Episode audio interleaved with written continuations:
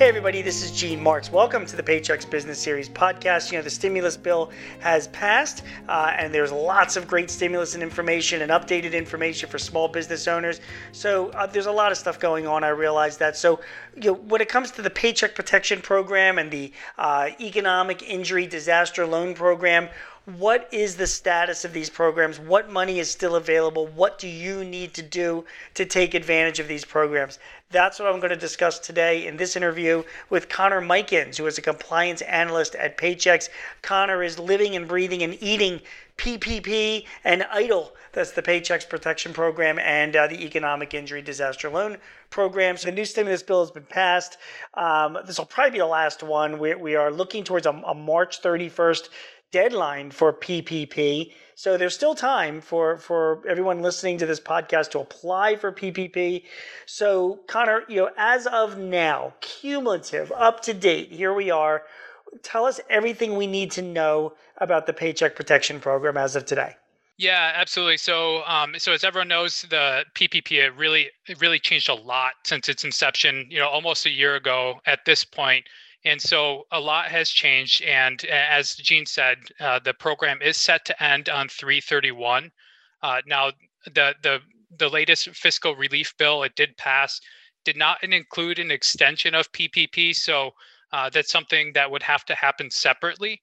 Now, I think that that really was uh, in regards to it would be not not in the Senate rules. They they could not include something like that in the reconciliation bill. So, um, you know, and there are a lot of reports coming out that some of the largest lenders they they are actually closing their portal. Uh, to uh, you know, they're closing it because of uh, they need to make sure that all of the the loans that they have in uh, in line that they're able to process them by the end of of the program, which again is set to close on 331. Uh, there there is a lot of funding that is left over, so so it'll be certain certainly will be interesting to to watch to see if that if the program is extended. Uh, so it's something that we'll certainly continue to keep an eye on.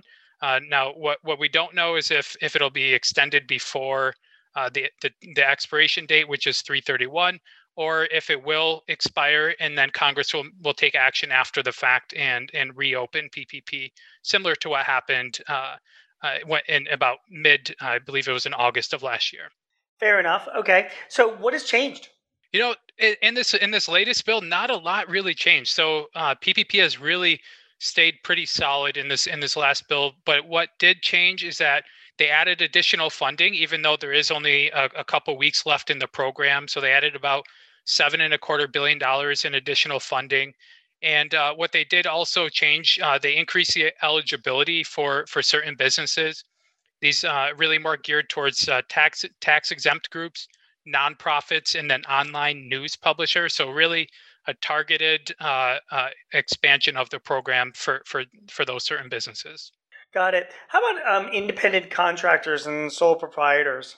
Yeah, no, that's a that. I'm, I'm, glad you brought that up. So that is something that uh, there was actually a two week period that um, that uh, was open for for uh, for businesses that had less than 20 employees, and then that included uh, the, you know sole props that and independent contractors. So that was something that the Biden administration really wanted to uh, set that time aside for for those individuals or for those businesses. So um, and then one other really big change that came along with that was that uh, those uh, entities previously they could really only use the net profit uh, to, to calculate the loan amount but now uh, they are able to use the the gross income which is obviously a really big change in in the program. And so, um, unfortunately, with for those that already received a PPP loan, they um, they couldn't go back retroactively to to reapply or re-up uh, and ask for more money. So, uh, so that that was really one big change that that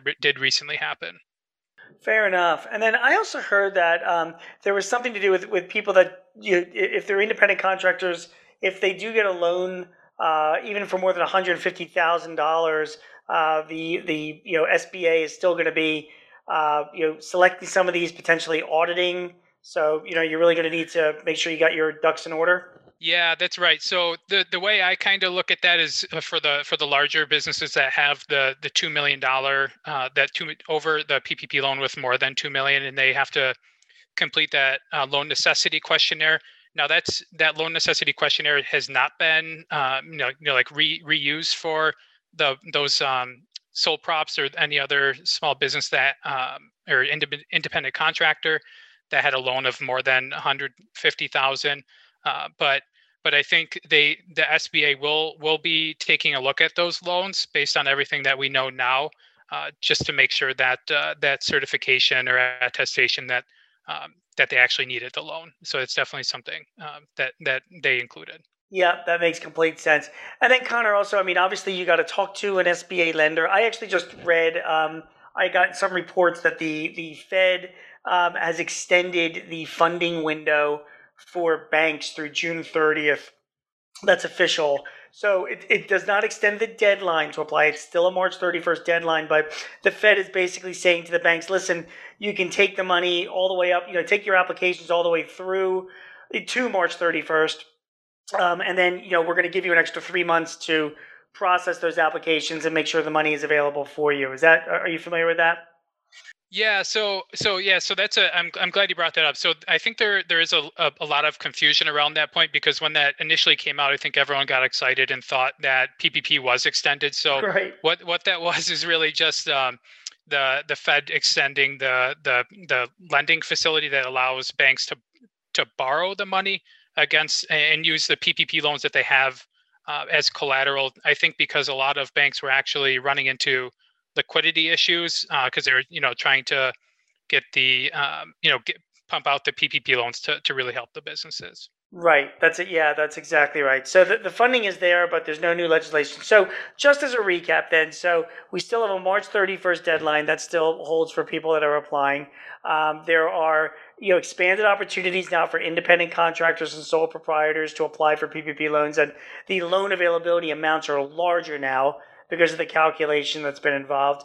Uh, you definitely want to go through your SBA lender to do that. Just be careful because some of them are starting to shut things down as we're getting closer to the deadline. So, um, you know, you, you, you got to get your application in there as well. If you do get a loan for more than $150,000, it might be subject uh, to a further review. And then again, I guess for a second round PPP, um, the, the rules still apply. This goes back to the December stimulus that you, there's a revenue test that you've got to maintain. Is that correct? Yep. Yeah. That. Yeah. There. There is a revenue test for uh, for a second draw loan, so that's definitely something to keep in mind. And uh, I know, uh, like the the uh, the accounting community has has been pushed really to the to the brink on that because uh, they did allow businesses to be able to um, use their year over year comparison. So, uh, and obviously the deadline of um, of PPP, the expiration date is before the tax deadline. So um, I know a lot of uh, the accounting community has been, uh, you know, been working hard to help businesses. Fair enough. Okay, so that's everything we you know, that you need to know about Paycheck Protection Program loans. Um, get them now while they're still available. Uh, the recovery is on its way, and you know I I'm I am pretty sure this is a program that might get extended, but there's no word of that yet, and you know I doubt we're going to be seeing a lot more with PPP um, in the future. So, Connor, that sounds good. Now, let's turn to economic injury disaster loans, um, affectionately uh, known as EIDL. Um, these loans um, you get directly from the SBA.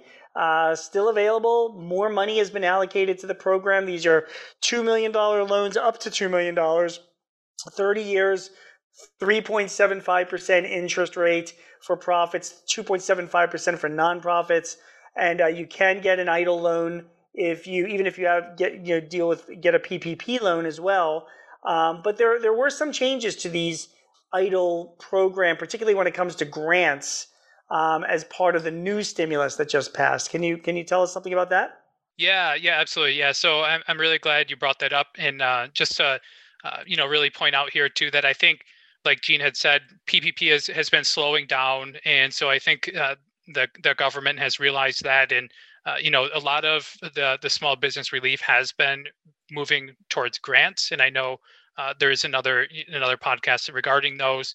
And so, uh, but yeah, so EIDL, they under this under this newest relief program, they they appropriated fifteen billion dollars uh, for for these advanced these these grant program the grant payments and um, so uh, with that, the SBA they they will allocate 10 billion of of the 15 billion to covered entities that they did not receive their full eligible advance um, under the under the year-end relief package, and uh, so that'll really include the recipients that have 300 or fewer employees, and they had an economic loss of at least uh, the 30 percent, uh, and then there's another uh, five billion dollars that's actually going to be set aside uh, to make supplemental payments of five thousand dollars for for covered entities. And those are really into uh, those businesses that have 10 or fewer employees and had an economic loss of uh, of more than 50% during comparison periods. So really really targeting it down further and further as they progress yeah, so basically, I guess the, the rule is that um, if you are a uh, you know a small business, particularly a very small business, um, there's some grant money that's being put aside for you uh, through the Economic Injury Disaster Loan Program, and and a lot of them are being targeted into these uh, low income communities. Can you explain what that means?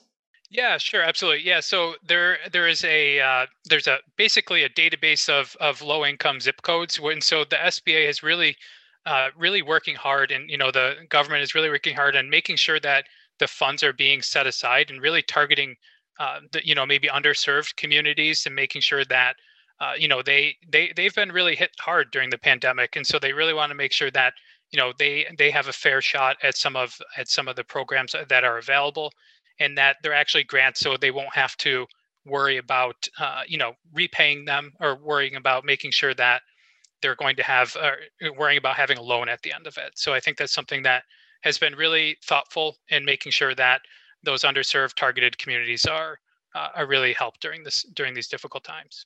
Yeah, I agree. And one thing we have to just be aware for, for all of you guys listening, the uh, these stimulus programs have they, have established certain grant programs like the EIDL grants.